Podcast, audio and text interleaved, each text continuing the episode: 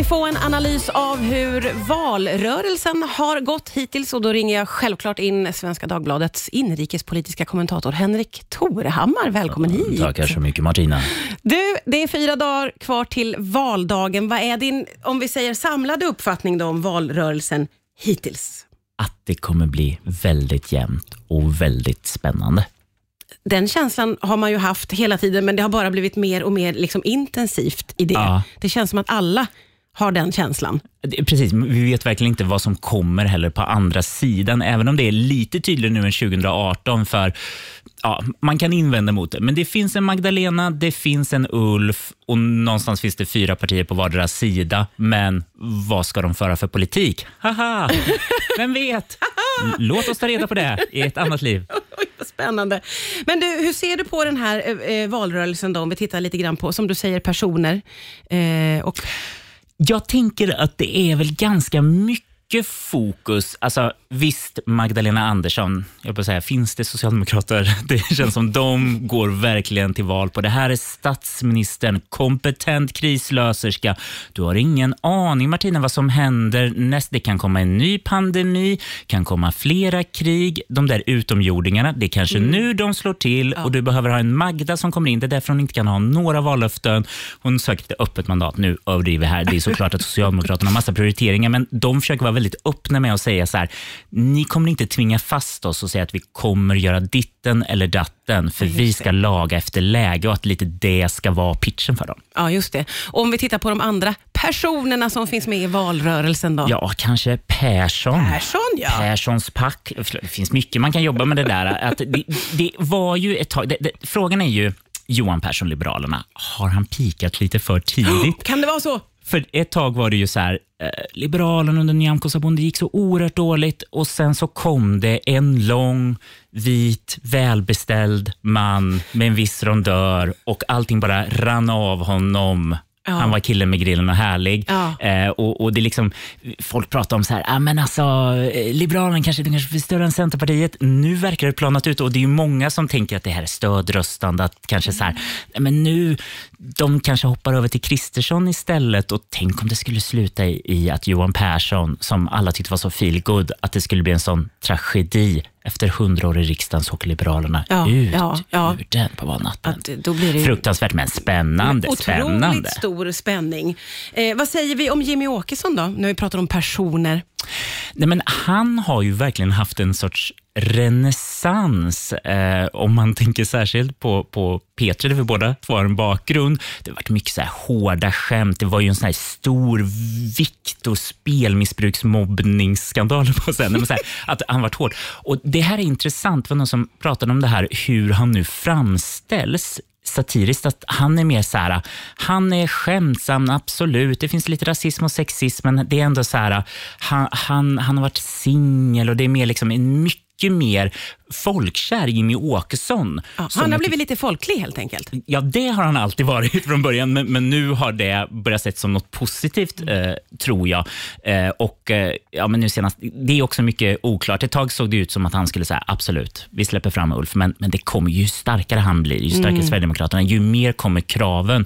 Nu, Svenska Dagbladet, vi skrev precis om det här, att eh, han säger så här, men jag kan tvinga mig in i regeringen, och liksom typ de skarpa kraven kommer efter valet. Och det blir ju återigen spännande. Ja, det, det här är ordet för dagen. Spännande. Vi ska prata vidare strax här om hur valrörelsen har varit. Det gör vi alldeles strax då på Riks-F M.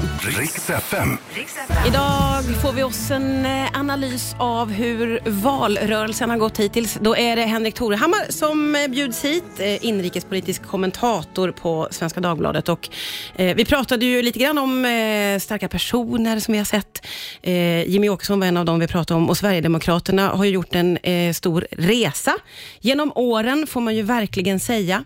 Eh, du menar att eh, om vi ska dra in Danmark i den svenska det valrörelsen, måste göra. Det måste vi göra. Och varför måste vi göra det, Henrik?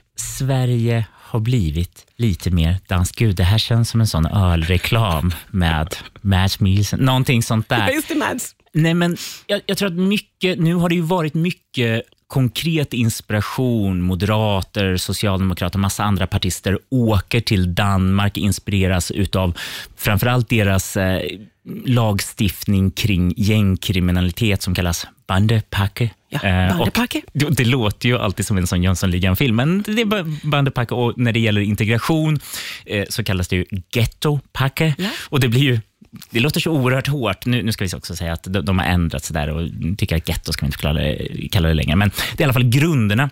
Ja. Och det är ju så intressant att tänka den resan, för så länge som dansk politik, vad det gällde med invandring, hur man talade om muslimer, hur det sågs som det avskräckande exemplet, mm. och nu har det blivit den stora inspirationen. Ja. Och hur gick det till? När hände det här?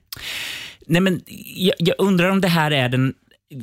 Det är ju framförallt från tjugo arton eller från tjugo femton, någonstans de här två senaste mandatperioderna så, så har det svängt. Och jag, jag undrar ju också om den här självgodheten från Sverige, att vi hade inte sådana partier som det finns i, i Norge, i Finland, i Danmark, framförallt inte i Danmark, vi pratar inte om de här sakerna på det här vulgära sättet, om den känslan av överlägsenhet var det som då liksom skapade utrymmet för Sverigedemokraterna att äga frågan om invandring så stort. Att det var svårt att prata om det här från de andra sidorna. Mm.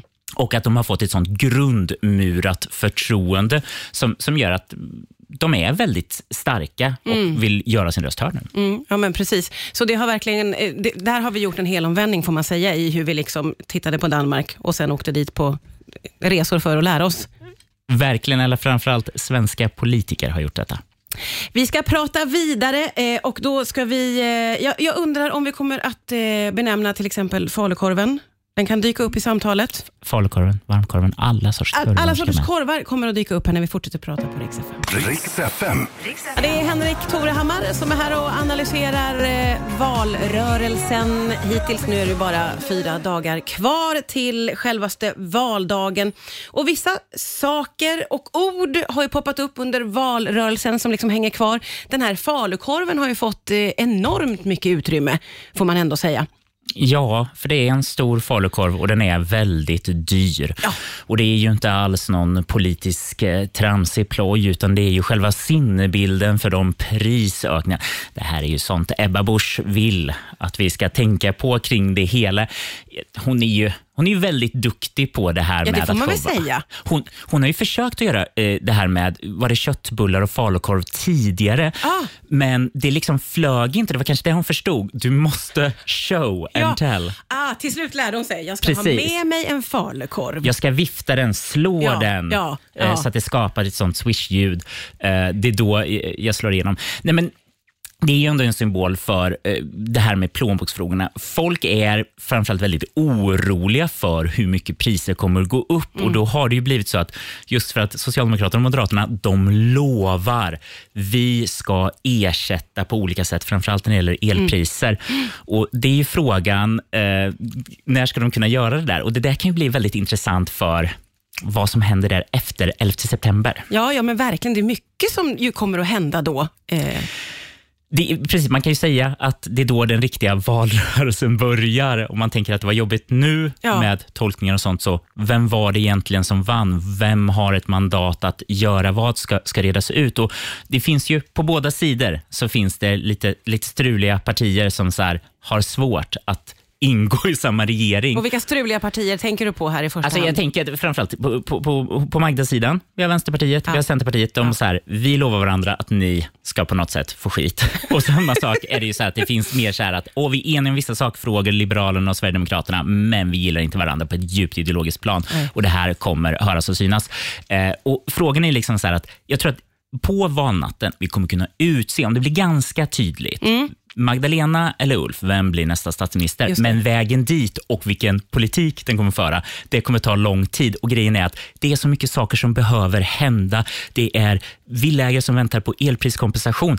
Vi ska gå med i NATO. Ja, Sverige ja. ska ta över E U-ordförandeskapet. Det är så många saker så som ligger i pipelinen så att så man mycket. har inte riktigt tid att göra de här liksom, jag ska kräva och vara hård och tuff. Nej, ja, just det. Så då kan vi ju, om vi nu ska säga lite om framtiden efter valet, så kan vi gissa att det blir ändå en ganska långdragen process, för det är mycket som ska stötas och blötas. Precis, men det kunde det kommer nog inte bli så långt som, som förra gången. Jag tror många har lärt sig att det var kanske inte så populärt nej, med, med nej. flera månader, och det är nog folk som verkligen känner så här: jag blev lovad pengar och det börjar bli kallt nu, så ge mig pengarna, fixa den nu, ja, just politiker. Det, så där måste man rappa på lite grann helt enkelt.